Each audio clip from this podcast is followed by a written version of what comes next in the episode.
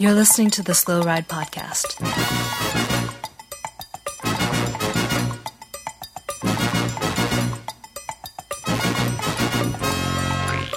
Bikes, advice, and rumors straight from the source. The SlowRidePodcast.com and on Twitter at SlowRidePod.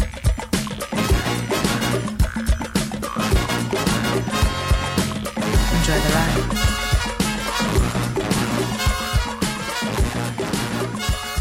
Hello and welcome to the 388th episode of the Slow Ride Podcast. This is Matt.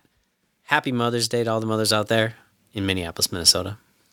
And this is Spencer in Western Massachusetts. Happy Mother's Day to all the... You stole my thunder, little guy. You're going to do it first? You're going to say Happy Mother's Day first? How are you going to do that when I'm doing the intro? You should have done the intro then.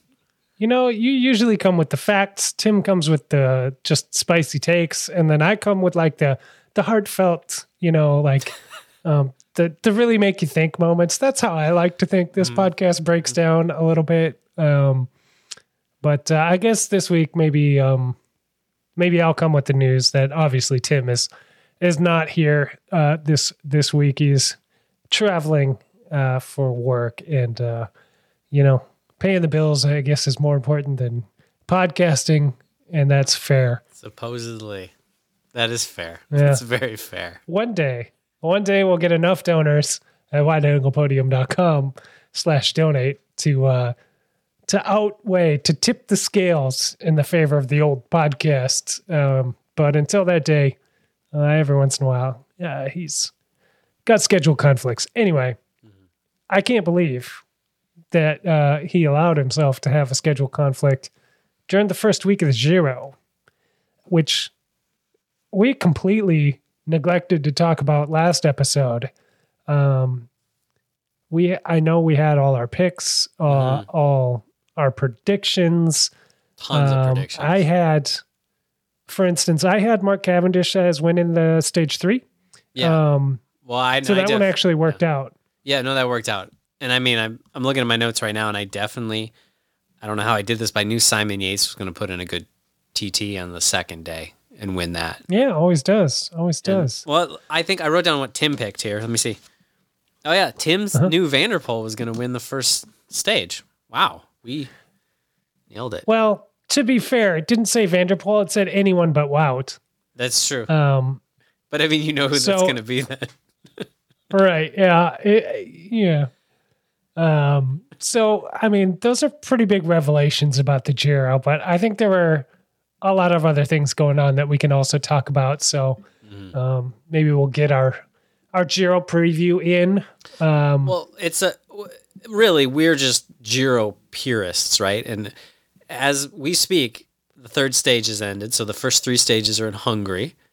And now we're going to be a rest day on Monday while we edit this. So when this comes out on Tuesday, they will be back. They will be in Italy. So now we can fully do a preview because now it's... Yeah. The real Giro starts now because they're going to go over a climb on stage 4 to Etna, which is my favorite thing about the Giro is that they keep putting Mount Etna on like the 3rd or 4th stage every year, make it spice it up. And I'm really into it. I'm really into the normal stage race start and then just throw in one of the hardest mountains. So we get these stories like, will Van der Poel be able to hold on to the jersey? Is his time in the jersey over? Who knows? Willie, what will? It's great. Yeah, no, it's great. And you're totally right about the being Giro purists. I'm 100% on board with that. I only support the Giro when the stages are in Italy or Washington, D.C. That's just my stance, my line in the sand. And I think that's fair. But some of the biggest controversies we've had... around this Giro so far, and we're only 3 stages in. You wouldn't think there would be that much controversy, but Alpecin–Fenix finds themselves splashed across the headlines in the crosshairs of the Twitterati. Break this down for me. What did they do to raise the ire of the entire cycling fandom, it seems like? they put out a kit that I will admit I kind of like it. All right, it's kind of nice. They put out a special kit that's earth-toned, a little earth-toned. Almost looks like something from like the Rapha Swamp Collection or something. You know, Rapha Swamp Collection. I don't want to give them the credit for the whatever the real collection is called because they didn't pay for any sponsorship on this podcast. Correct me if I'm wrong. Okay, so everyone's mad that Alpecin put out a special Grand Tour kit. Correct me if I'm wrong, but didn't they do a special edition tour kit last year that literally everyone loved and couldn't get enough of? But that was a throwback, and people love a good throwback. This is just a different color, and I don't know if there's any way to relate it to any grandparents or dads. No sentimental value to this. No sentimental value. Okay. It's just... No, the problem is it's an original idea, and cycling hates original ideas sometimes. Though I gotta say, no one's really upset with the EF kit, and the EF kit's a variation on the crazy. And that was just my next question about this Alpecin kit. I haven't seen it, so I assume there is a duck on there. No, somewhere it's the Giro. It's special edition kit. It must have a duck. No duck. The problem is they'll never top the duck. Right, they'll never be able to top that in terms of wackiness. I did see someone, and I wish I could remember who on Twitter had compared the new EF kit to some like upholstery from a bus, sort of a blue with like little squiggly lines, that the sort of upholstery you'd see on mass transit. And it's very, they're very one and the same. I love it. I like it. It looks great. I don't necessarily want to own one. I think the Alpecin one would almost be better to own because it's sort of a daily wear piece, whereas the EF is subtle, a special occasion, you know? When I see the EF kit, I think of like a kind of like a splatter paint, like maybe you put the paint on like a potter's wheel and just cranked it up and let it fly across the room. Yeah, like I had one of those. That kind of look. Yeah. Totally. Very avant-garde, I guess. Not my cup of tea, I don't think. Maybe it's because the duck set the bar too high. I don't know. They just haven't gotten close. It's kind of like the first year when EF went with the pink. Mm-hmm. They just haven't captured that magic since. Is it something like that? Maybe. I think so. You know, I have a slightly off-topic duck thing to note, but I was just going to say it because it's on my right now. Because I've been in school, right, and I've been learning how to use this this like design software for like cabinetry called Cabinet Vision. Surprisingly, anyway, it has a bunch of like preset things you can throw in. So you like you draw your kitchen up, and you're going to present it to the client, and then you want to put in like a potted plant or like whatever, some things in there so it looks like, you know, do a little 3D rendering. One of the options, there's a dog, there's a cat, and there's a duck. Why is there a duck in there? Why do you need a duck in your kitchen? I don't know, but I like it, and I like putting the duck in the kitchens. Sometimes when we do the assignments, they're like, put in one or two objects, you know, to like make it a more realistic scene. Spice it up. A duck is there. It's an option. There's no reason a duck should be on the kitchen counter, but there's no reason it shouldn't be on the kitchen counter. Well, you got to be able to immerse yourself in the story that you're telling, right? Mm-hmm. About a potential kitchen. So and I only want to build kitchens for people that own ducks. You know what you need to do is maybe throw, you know how people do, it's really popular, I don't know if you've heard of this, but people put like the live, laugh, love on the wall, you know, in like a vinyl cutout kind of sticker. Yes. Maybe you should just in the background of these, maybe put in the would you rather fight 1,000 horse-sized ducks or one duck-sized horse or whatever. You know what I mean? Yeah, that'll fit something really like this. Really makes them think, you know, and then put the duck there, and they'll be like, I think I want to fight a like... horse-sized one of these or 1,000 horses that are that size. And then it gives them scale in their kitchen so they can really think about it.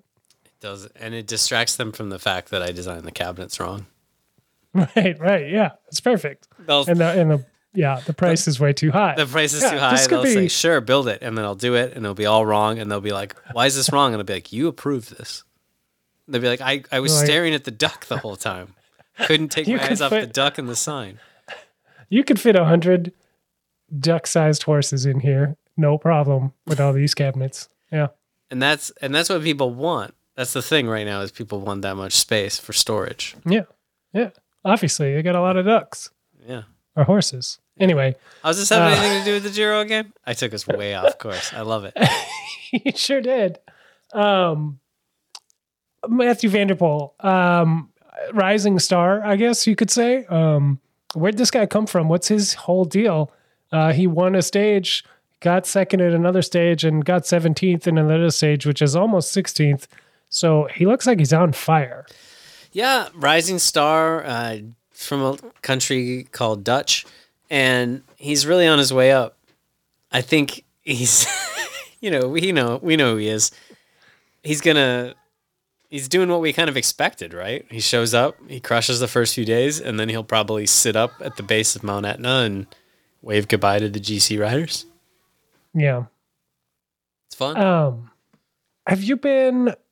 I know you said you're a Giro purist, but it's been mostly sprint stages and time trials to begin with, so not necessarily your cup of tea. Wow. Have you been enjoying the Giro? Do you think you're gonna grow into it this year? For me, it always sneaks up too early, and I'm not ready for Grand Tour season. I'm kind of easing into it. The Cavendish win really helped set my mind at ease as far as it's a Grand Tour. Of course, Cavendish is winning stages. So now I'm starting to feel the familiarity. But how are you dealing with this Giro so far? I agree. The relentlessness of every day. I kind of like this three days and then we get a rest day, because you're right. You kind of got to recalibrate your cycling attention span to be like, this is constantly happening. You get the longer narrative. It's not, you're coming on a one-day season. We only had a couple short one-week races to really get us ready for this, much less the riders. So yeah, no. I enjoyed the first stage. I enjoyed the time trial just in the fact that Van der Poel had the jersey, and you knew, you get the drama of a non-GC guy having the jersey. That's the way every time trial in the Grand Tour needs to be set up, and obviously then you can't do time trials at the end of the race, which is fine by me. But I like it when you've got a guy who you don't expect to necessarily be stacking up against the real GC guys who are really there to do a huge time trial. But they have to pull one out because they want to keep that jersey for another day. And that makes the time trial actually exciting. Yeah. And my favorite aspect is that it was short enough to keep it really interesting, to keep those gaps small, you know? The days of the 40K time trial are hopefully mostly behind us, but probably not. They seem to be long gone. It is crazy to go back and pull out your VHS tapes of the Giro from the 90s, or the Tour from the 90s, like you do once a year on the trainer. And they did some huge time trials back in the day, and they would have at least two big time trials and maybe one shorter, a prologue or a team time trial. Like 100+ K of time trialing in a Grand Tour was not out of question, and I know other people have made hay of this, but man, time trialing has really dropped off. I mean, I don't know if Big Mig could have won a Grand Tour if he came around right now. Like, he didn't have 100K to just stomp on people and put 5 minutes on other GC contenders. So it's crazy. Yeah. I don't know. It's fun, but like I said, Etna is going to be super exciting on Tuesday. Really shake up the GC. It's a very open GC field. Like, we obviously didn't do a preview last week because we're too pure to do that. Yeah. But, Yates is looking good, had a good season, but he's kind of hit or miss in Grand Tours, as we've seen. Like, he can be super hot and then super cold. Carapaz is the most consistent guy. Yeah, man, I would say so. There's just a lot of, unknowns, I feel like. Carthy could be good. 2 years ago, he was right up there with the best. And then last year, he was a little off the pace. Yeah. It's a very open race. There's some up. And speaking of up-and-comers, I just want to mention this quick. There's a guy on the Movistar team named Valverde, who I hear he's pretty good at Grand Tours. They think he's going to be good in the 3-week stage race. They're not really sure. They've only sent him to the Giro once before. And so I think they think this might be a race for him in his 40s. Yeah. You know, question marks. Could be. This could, well, is he the oldest guy in the race? Because Pozzovivo is there. Pozzovivo is younger. Pozzovivo is only 38 or 39. Okay. All right. No, just checking. This could actually be Roman Bardet's best chance. It could be. He's had some really good form lately. Yeah, this is very much a good race for Bardet. Yeah. I just want to put that in there just as like, in case he does do it by some miracle, I can call back to this episode and be like, oh, I mentioned that. Another one I want to mention real quickly, and I actually don't know how well he's been doing this year because I haven't paid any attention, but I know that in the past couple of years I've been like, I need to keep my eye on this guy. He might do something. Is Jai Hindley from Bora Hansgrohe, who is up there, you know, but everybody's up there because we're only a couple stages in. Yes. I want to just make sure, keep an eye on him, see how he does. Just mention his name right now. So again, if he does anything good, I can be like, oh, I was totally on top of that early on. Yeah, I don't know. Hindley, again, another rider who had a huge 2020. Yeah. And then last year was off the pace. Like Bilbao has been riding well. Almeida has been riding well. Who knows if Nibali and Port, they seem to be getting old, but I would not let either of them go up the road. They're in that weird older GC rider phase where like you let them get far enough to maybe win a stage, but you got to be careful. Yeah. No, it's true. It's very true. Landa is there. I hear he's the team leader, so he could be dangerous. Yeah, he's. I mean, we should really have a roller derby bet on which stage does Landa have to start working for Bilbao, because that's like he's already lost time to Bilbao. I'm pretty sure. Yeah. It's. Hey, Landa. I don't know. It's forever. We all can forever believe that this will be the Landa year, but I don't know if it's ever going to happen. No, I don't think so. And so since Tim is not here, we can go over some of his predictions as well. I don't have any in front of me that he officially left, but I can guarantee he would have talked about Wilco Kelderman already. Why not? He would say he's resplendent in the Belkin kit. Even though he is not on Belkin and has not, you know, Belkin hasn't existed for several years, but that is certainly something that would have been brought up. I think he would be all in on Valverde. I think that's a given.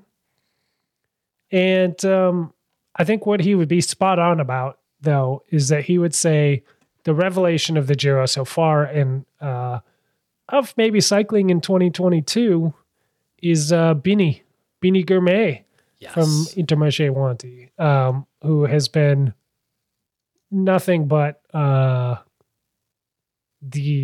inspiration the cycling world needs lately. It's been awesome to see him performing all spring long and then through the Giro as well. Yeah, and so far, challenge Van der Poel pretty close on that first stage. That was pretty exciting.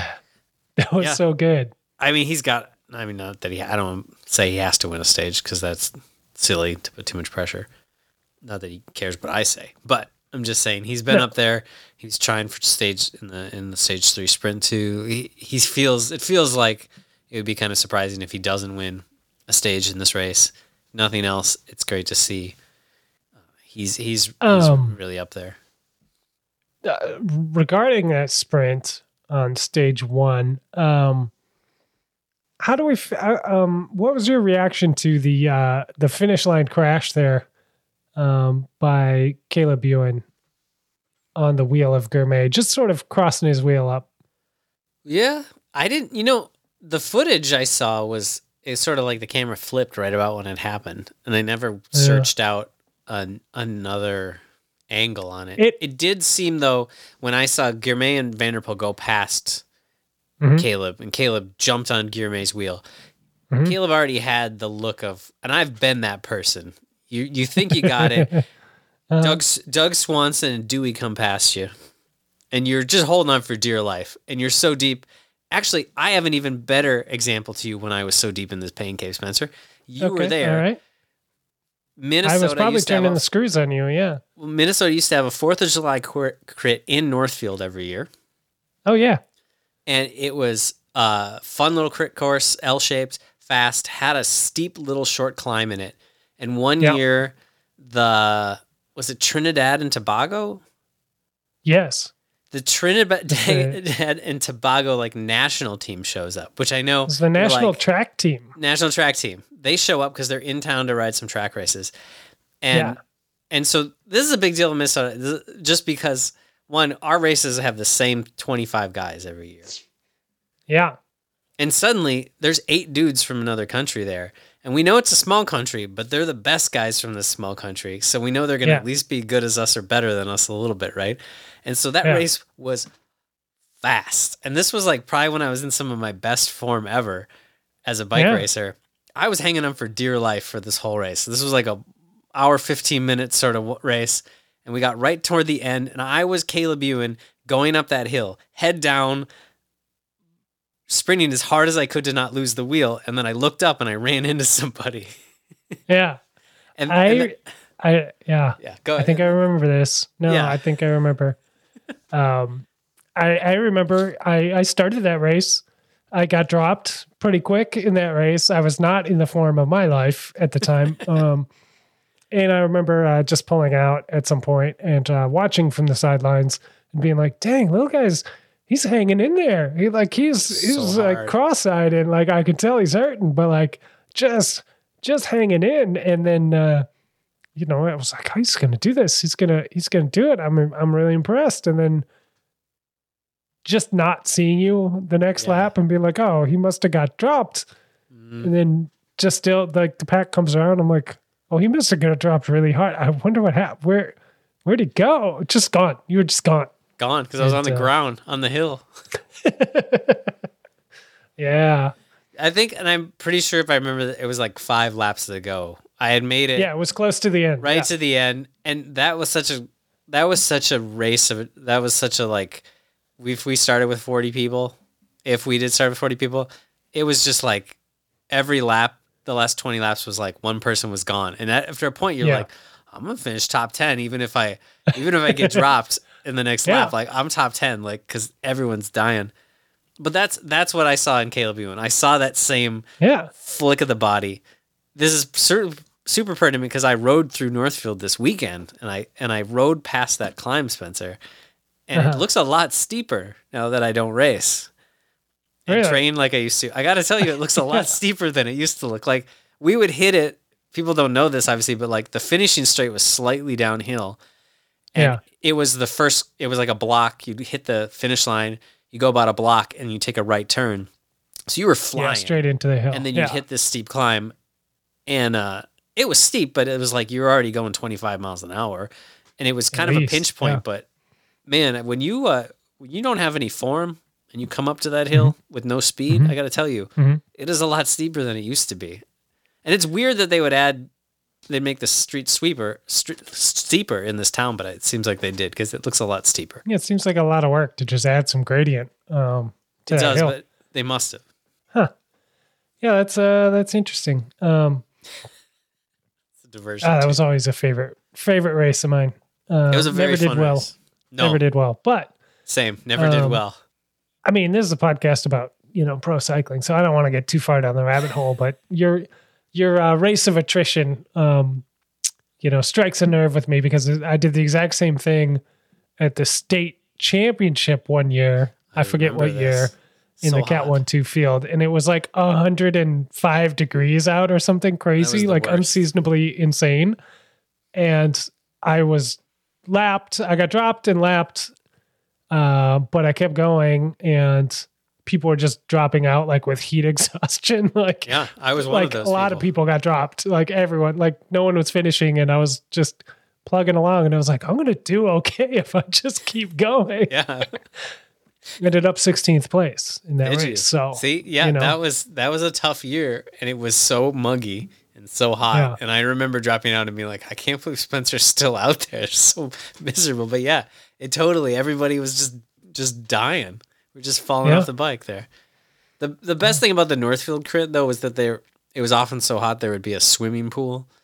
And I gotta imagine that was disgusting, but they put a little kiddie pool full of like ice water. Oh yeah, nasty. And you just I had to jump in it one year because I thought I was gonna pass out. Like you know, we're not used to heat in Minnesota. We've got like 3 weeks of this heat. And suddenly it's 100 degrees and it's super humid and you're like, oh, this is when I have to bike race? That's I feel like we're going to need to, for our European fan base. So that's what was that, like 33 degrees Celsius, somewhere around there. Pretty hot. Yeah, it's hot. And I don't know, Minnesota humidity in the summer. It's well, gross. 100 degrees Fahrenheit is 37 Celsius. 37? Oh, it's even worse than I thought. So yeah, imagine 37 Celsius and 100% humidity. And go do yourself a bike race against the Trinidad and Tobago national team. You'll also run into somebody on the hill. Yeah. It didn't look like anything really, that crash. It just, like you said, it looked like he was cross-eyed maybe and going deep and just put his wheel in a bad spot and took himself out, you know, and glad he's all right, but just one of those kind of an amateur mistake almost in a professional race. It's one of those ones that stands out because you don't see it happen that often. Like usually the mistakes are, well, I was trying to shoot a gap that doesn't exist because I'm a professional. And if, you know, I'm paid to find gaps that don't exist, and sometimes it goes wrong and they crash and you're like, okay, this one was just a total user error, which was, I guess it happens. Yeah, it happens. I mean, that was not the it's not the longest climb. It was a pretty long climb for Caleb to be hanging on.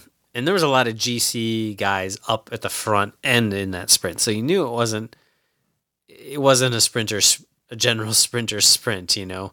And obviously Van der Poel and Girmay are two who guys are really dueling it out. Are pretty good climbers for sprinters.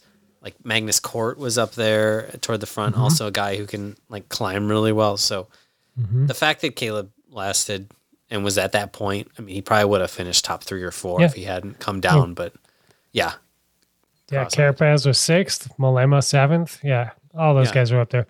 The big sprinters in the peloton. Yeah, exactly. Malema, a guy who only wins solo. Yeah, no, it's true. Speaking of big sprinters in the peloton, little guy, let's check in with our sprinter in the peloton, Michael Matthews, in this week's Dream Lap. So remember it, and enjoy your ride podcast.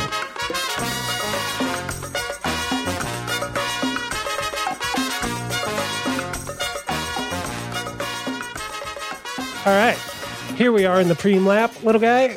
This week, of course, as always, we are very grateful for all the donors over at wideanglepodium.com supporting this show, supporting all the shows on the network, which continue to put out awesome content. I don't know if you've been following Grodio content lately. They have been churning it out. It's been awesome to see Amanda Nauman over there. Just, tons of good content coming out all the time, which is great, and all of it supported by listeners of those shows. And if you want to get in on that action, head over to wideanglepodium.com/donate, become a member. You can choose which shows you want your specific donations to go to, and we'll divide it up amongst whatever shows you listen to, so you get to kind of customize where that all goes. So check it out and support us if you can. And if you can't, hey, that's okay too. Totally okay. But if you can, do. Yeah. And check out the YouTube channel, wideanglepodium.com/YouTube. I don't know. Go to YouTube/wideanglepodium. Yeah. Look for that. Both of those work actually, technically. Yeah, they both work. Great content there. The Hot Lap Summers. Yes. Awesome. Doesn't make me want to race a crit again because they scare me, but they're super fun to watch. And they are super fun. It's crazy to watch that on bike footage. Is mind boggling. It's amazing. I've said this before, but I'll say it again because what what Michael Bodenheimer is putting out with Hot Lap Summer is, it's everything that I want bike racing footage to be. Like, it's what I want this Giro footage to be. It's what I want all bike racing footage to be. It's so good with the on the bike stuff and the just the is behind the scenes, like everything. It's anyway, check it out. Little guy is 100% correct. Wideanglepodium.com/YouTube, youtube.com/wideanglepodium. Either one will get you there. That's an easy way to support the network as well. Hit subscribe, like some of the videos, leave some comments, help us out in the algorithm over there. That would be amazing. And we would really appreciate that as well. Yeah. And with that, I think we can get back to the show a little bit. Let's do it.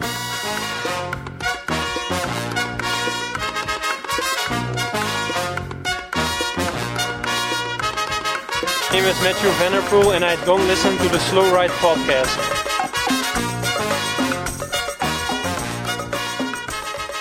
All right, we're back, and we got a lot of emails this week, Spencer. We got so many emails. So many emails. I love it. We're just, so everybody knows who emailed us, we're going to get to all of them eventually. Some of them we are going to save for when Tim is here. Some will work without Tim. Some we felt like maybe work better with Tim. Some specifically work better without Tim. Yeah. So we're going to read some of them. We're going to like 5 or 6 of them here. Yeah. But so if you email this week and you don't hear it right away, know that we will get to it. I don't want you to think we'll get to it. We don't appreciate it, but we just got a ton of great, fun emails this week. And if you do want to send us an email, send it to theslowridepodcast@gmail.com. That is right now the best way to get in touch with us, because our Instagram is still out of commission. Our Instagram is still down, which I will get to that on the first email we got. We got an email from our old friend Derek Lewis that just titled, "What Should I Do?" Okay. And he said, he sent a picture, and he was logging into his Instagram, and it asked them to add his birthday. And he didn't know what to do. And he said, fortunately, the Category 6 Racing squad turns 18 this spring. So him and Tyler are officially old. But even if this was for the world-famous Category 6 Racing out of Minneapolis, Minnesota, they would be safe. They are old enough to be on Instagram, unlike us, which we are a podcast, and we are not old enough yet to be on Instagram. Well, I think, that's great. Congratulations on starting a bike racing team that has lasted 18 years. That is a accomplishment in and of itself, especially moving it, spreading it out across the country. I think they're in New York City as well as Minneapolis now, and who knows where else, probably some other places. But it makes me think, little guy, that maybe you should have thought a little, a little more. Should have. Yeah, well, not just like maybe I shouldn't answer something, under 13 or whatever the limit is for Instagram, but also I don't know. Yeah, think about it like, oh, I am embodying the podcast. 8 years is not necessarily. I feel like we've put in more than 8 years worth of work. You know what I mean? So like, how old are we in podcast years? That's a good question. Yeah. Kind of like dog years. Dog years. Yeah. They're like dog years for sure. I think it's at least a multiple of 4.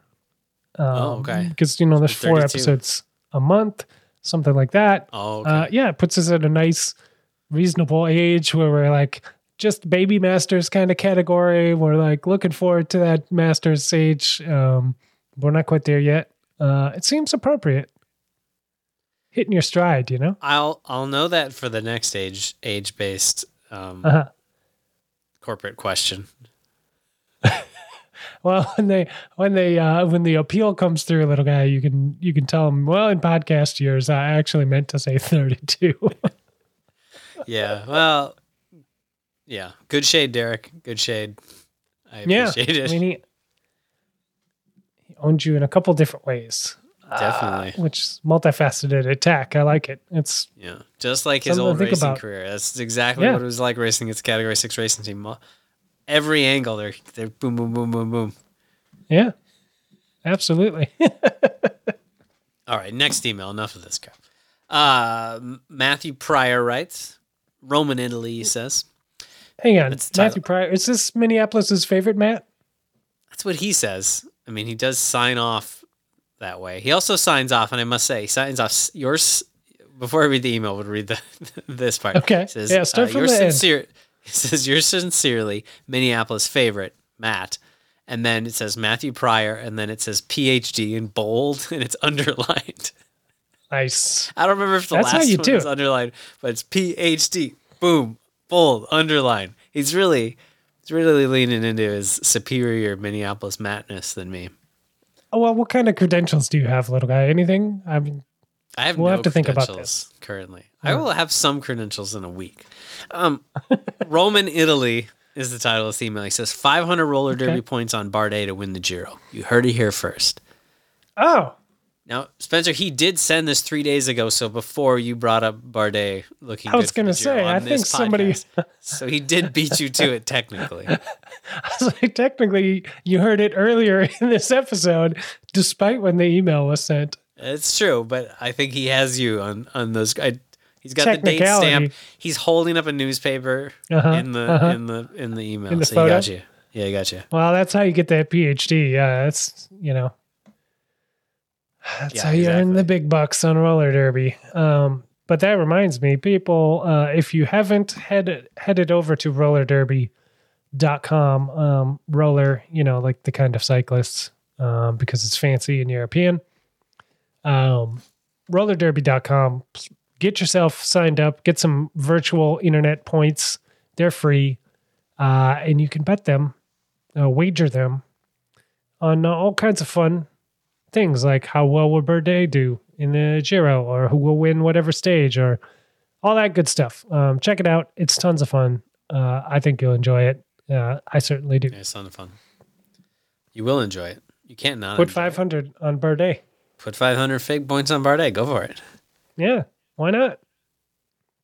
What do you got to lose? Just 500 points, I guess. Just your status as Minneapolis favorite, Matt. Oh. We'll see if Bardet wins. Now I got to root against Bardet. That's too bad. Next email's from Nicholas. He writes, "New kit day. Hey, guys. Hope all is good. This time I'm going to make it short and sweet. You are all head deep into weighing options on what the perfect kit is, right? Do I need to mention the 400th episode? Anyway, first day of the Giro and MVDP takes pink, but I could not help to think of two things. One, that gorgeous kit Alpecin had the first day of the tour. And yes, two, that's what we're saying. He said, two, what if Girmay won and that the team decided that they would make their regular kit, but replaced the fluorescent yellow with fluorescent pink? Whoa. Maybe a Giro logo extra. No problem to do one more logo on that kit, right? So why not do this? Why not do this for all the teams? Use their regular kit and just switch up the colors to make it pink, green, white, blue. One more example. Say someone on UAE gets the pink jersey. They could switch the red armpits for pink ones. Is it better? I don't know. Will it attract media attention? Yes. Sure. Regards, Nicholas. These are all good options. I like them. They're weird. The pink armpits, that is a home run. That is a guaranteed home run. I want to see that if anyone in UAE ends up in the pink jersey. Yeah. For sure. UAE seems pretty protective of the fact that their jersey is a national kit for a country that we're all super pumped about. But I mean... Unfortunately, I feel like this idea is amazing. It's incredible. I think everybody should have just a main color that they swap out for the leader's jersey of whatever sprint leader, or GC leader, whatever they're winning in a tour. That would be amazing. Unfortunately, I think the brands that invest in cycling probably... don't want their corporate colors swapped out for something else, which is disappointing that nobody can have fun anymore, That's true. Like, I feel like this would have gone over really big in like the 80s, before corporate America figured out what branding was. Only when France knew what branding was. But it would be good, but it wouldn't be enough, because remember when Roglic looked like a Ninja Turtle? 2 years ago at the Volta. That was only possible because he changed almost the whole kit. Yeah, it was so incredible. He could look like a Ninja Turtle. Mm. And so, while I like the idea, Nicholas, is it going to make more people look like Ninja Turtles? If so, yes. If no, maybe we shouldn't do it. What happens if you get a rider that's like a Van der Poel, who's leading the sprint competition and the GC and the combination jersey or something? Do they hand it off to the second guy, or do you make that guy kind of intermingle all these colors into a Ninja Turtle-esque kit? I think you should always have to intermingle. I think that should... I don't like the handing it off to the next guy. I really think you should have to intermingle the jerseys. It's more fun. I know that the people who have to stay up till the middle of the night sewing the jersey custom fit to these riders are going to be like, oh my gosh, did Van der Poel just get the climbers jersey? Ugh. Yeah, yeah.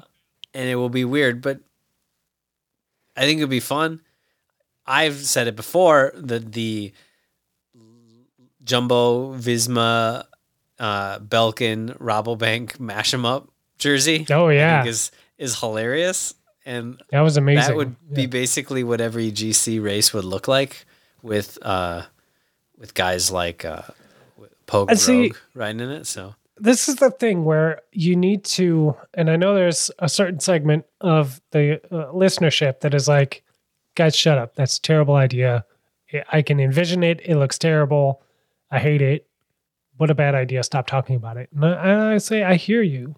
I feel your sentiment. I understand it. But like, you need to abstract yourself away from being a cycling fan for a minute and just be like a regular person that doesn't like cycling, because that's regular people.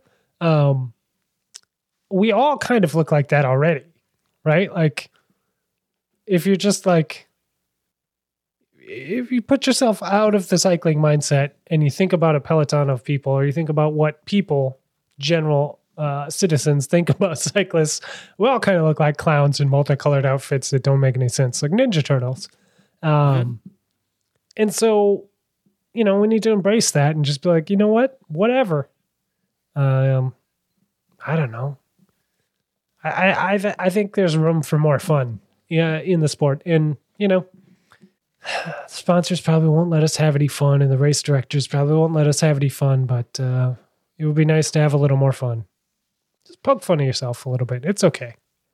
I think one untapped avenue in cycling is that the mechanics and the support, the seniors in the car and stuff, should be wearing funny outfits.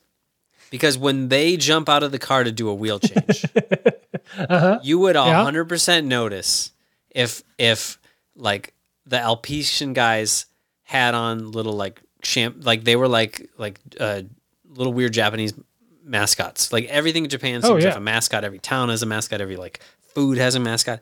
If a bunch of little shampoo bottles jumped out of the car and did a wheel change real quick for Van der Poel, the camera would cut over there every single time. Yeah.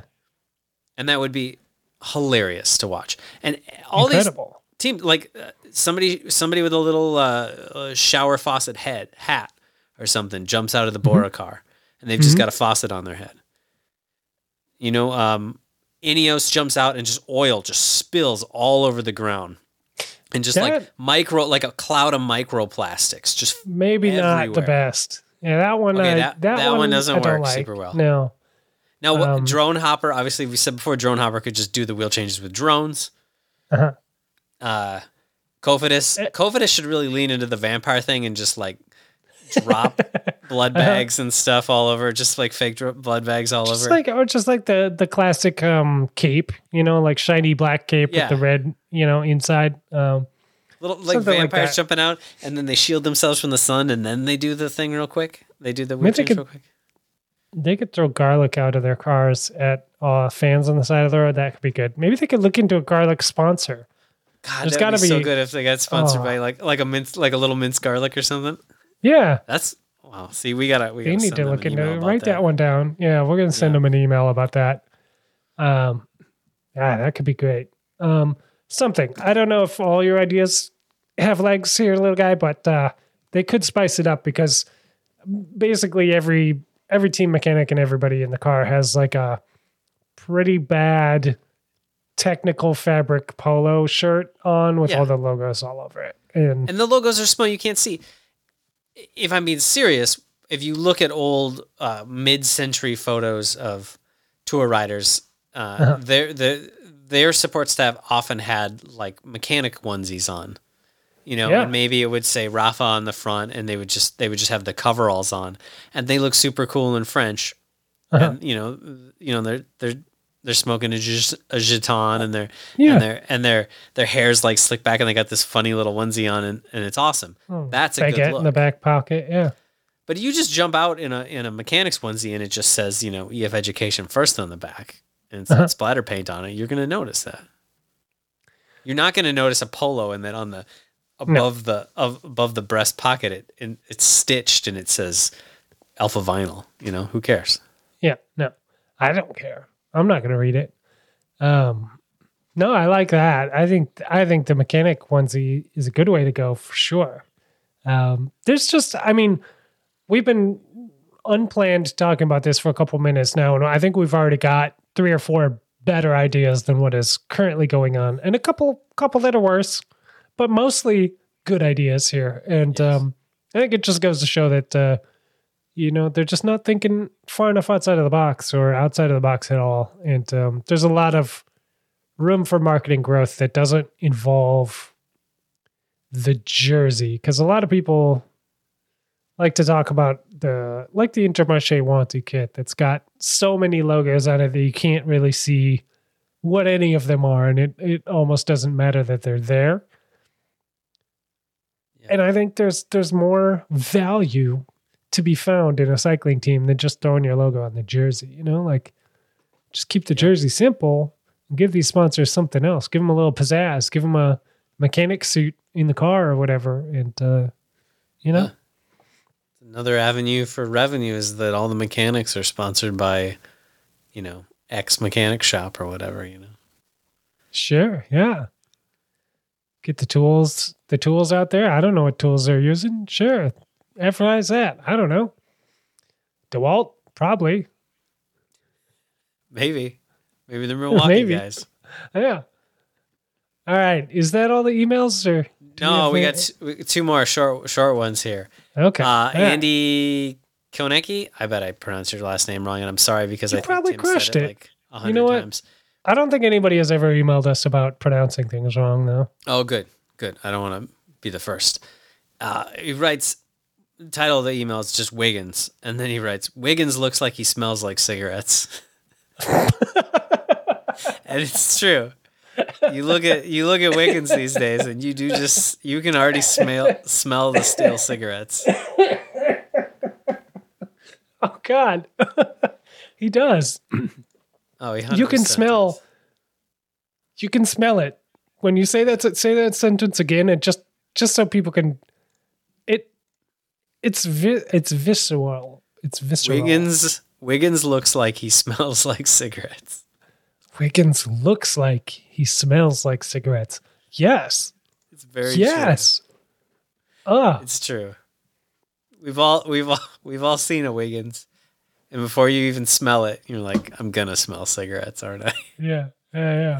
This is my favorite kind of email. Short and sweet, to the point, and spot on. Spot on. All right. Well, one more email we got. Okay. Titled Jingle No More. Hey, gents. I come to you with saddening, almost infuriating news. It sounds like Jingle Cross is not only canceled this year, but from the tone of John Meeham's letter, it is not likely to return.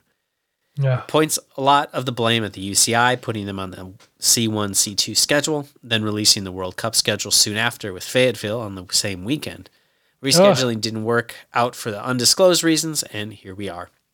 As someone who has been to Jingle multiple times and to multiple events at the Fayetteville course now, I can say that Jingle not only had a better atmosphere and a better course, but also run better logistically, and from what I can tell, but money talks, and a charity event supporting a children's hospital can't do much when it put up against the Walmart money.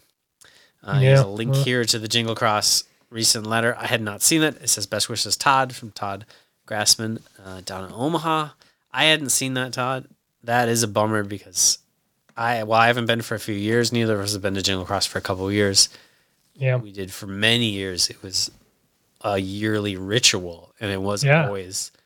Even when it was teeny, it was a great event, but it became a huge great event. And yeah, it seems like just more fun than Fayetteville could ever be with that Walmart money. Yeah.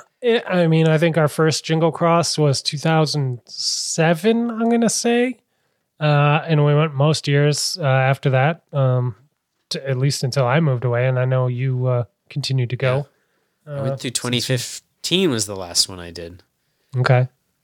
Great race, though. Obviously a great race because it became a World Cup. It's been, I would say, hands down, and I've done a lot of UCI racing, from Jingle Cross to Louisville, to the course they had Worlds on, to, you know, the Providence UCI race out here, to Gloucester, to, I don't know, all of them, a lot of them, not all of them, but a lot of them. Hands down, Jingle Cross, my favorite cycle cross course in the U.S. Not even a competition, not even close. Distant second, probably Providence, if I'm being honest. But just a shame to lose it. Shame to lose out. A great race that did, supported a children's hospital because John, the promoter, was a surgeon there, I believe. That's what I heard. He's involved somehow. Yeah, he worked there. So it supported the children's hospital, which is awesome. And put out to pasture by the Fayetteville race or the UCI or however it breaks down. Go read the letter, make your own judgment call on that, I guess. But just a shame to lose a race. Always a shame. Yeah, and it was just a great race that started small and built up, which I guess we don't bemoan money coming in the sport and like a big event coming in straight away, but. Jingle Cross was a great event that started in, I mean, Iowa City is not the epicenter of cyclocross in the world. No. or anything. And I got to admit, the first year Tim said, hey, let's go to Iowa City for this race. It's going to be awesome. It's going to be super big and fun. I thought, really? We're going in the middle of Iowa to Iowa City. I'd never been to Iowa City. No, Iowa City is a small little liberal arts college town, you know. It's what you expect from a small college town with a bunch of hippies and stuff. But it's still not the epicenter of the cycling world, but it went from a pretty small race to becoming huge. Yeah. And obviously becoming a World Cup even. But even before that, when it was just a 1-2 event, the fact that it could be such a big race so far out of the way in the United States, you know, even when it was just a C1 and it was right after Thanksgiving, like it happened for years, it brought, you know, when U.S. racing was like at its peak, it was big, and it was impressive, and it was cold and miserable and hard, and it broke my spirit every year. And then I would always want to go back. Yeah, always want to go back. So that's too bad. Well, and maybe the most famous thing I think to happen at the fairgrounds there, Johnson County Fairgrounds in Iowa City, Iowa, is the fact that Chris Horner stopped mid-race while winning to sign Tim's skin suit. And then continue on in the race and continue to win. Was that the first year we went? Probably. It was the second. It had to be the second or third year because Tim was already in Chicago, I think, at the time. But okay. It was a long time ago. He did win over the aforementioned Doug Swanson, who could turn your eyeballs inside out in a crit, and over Bjorn Seelander, who went on to be a U23 national champion and. Is still out there doing the gravel stuff. So a lot of history coming out of that race. Very sad to see it go. Thanks, John, I guess, for putting in the hard work for all these years. And you created something awesome, and we're going to miss it. Yeah, definitely. That's a bummer. Thanks, Todd, bringing us down. It's not your fault, really. I mean, you're just this is Todd's fault. Info. Yeah. Well, it's also a bummer because me and Todd have talked about hanging out in Ryan a few times when he said he was going to come up through town. And then I was like, I might come down through Omaha. And it's never worked out. And then we said, well, at some point maybe we'll both end up in Jingle. Well, I guess now we both won't end up in Jingle. So at unless some there's point, some Todd, huge logistical error that both of you make. That would be really funny if we ended up actually riding at Jingle Cross. Well, here we are. That's weird. Weird. Well, anyway, Todd, at some point, it seems like we'll run into each other and we'll go for a bike ride. That'd be fun. Well, on that depressing note, little guy, I think we have wrapped up our time here on the Slow Ride podcast. We did it. We did it without our fearless leader, and Tim.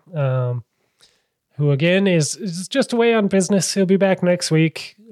So we will get the band back together then. We'll look forward to that. But yeah, always feel free to email us with your questions, concerns, race cancellation, press releases, anything else at theslowridepodcast@gmail.com. You can find us on Twitter at theslowridepod. You can probably follow us on Instagram at the Slow Ride Pod as well, but don't look for any posts coming from that until little guy sorts out our age issues. I guess we should thank BK1 of Rhymesayers Entertainment for the intro and outro music that we use on this show. Go pick up the album Radio to Cannibal if you want to listen to that in its fullest. Is that all the things we usually do? It's all the things we usually do. I think that's it.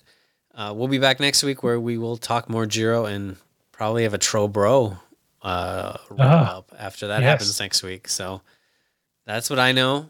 I'm Matt in Minneapolis. And this is Spencer in Holyoke, Massachusetts.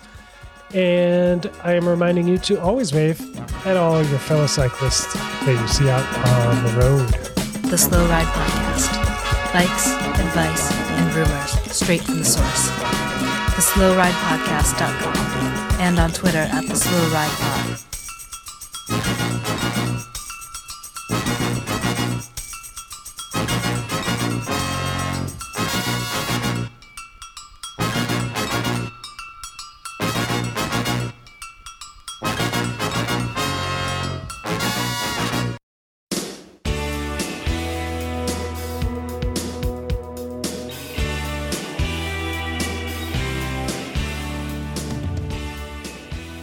Dear cycling friends, we accept the fact that we have created the premier gravel and road racing podcast, and we don't think you're crazy to ask us who we think we are.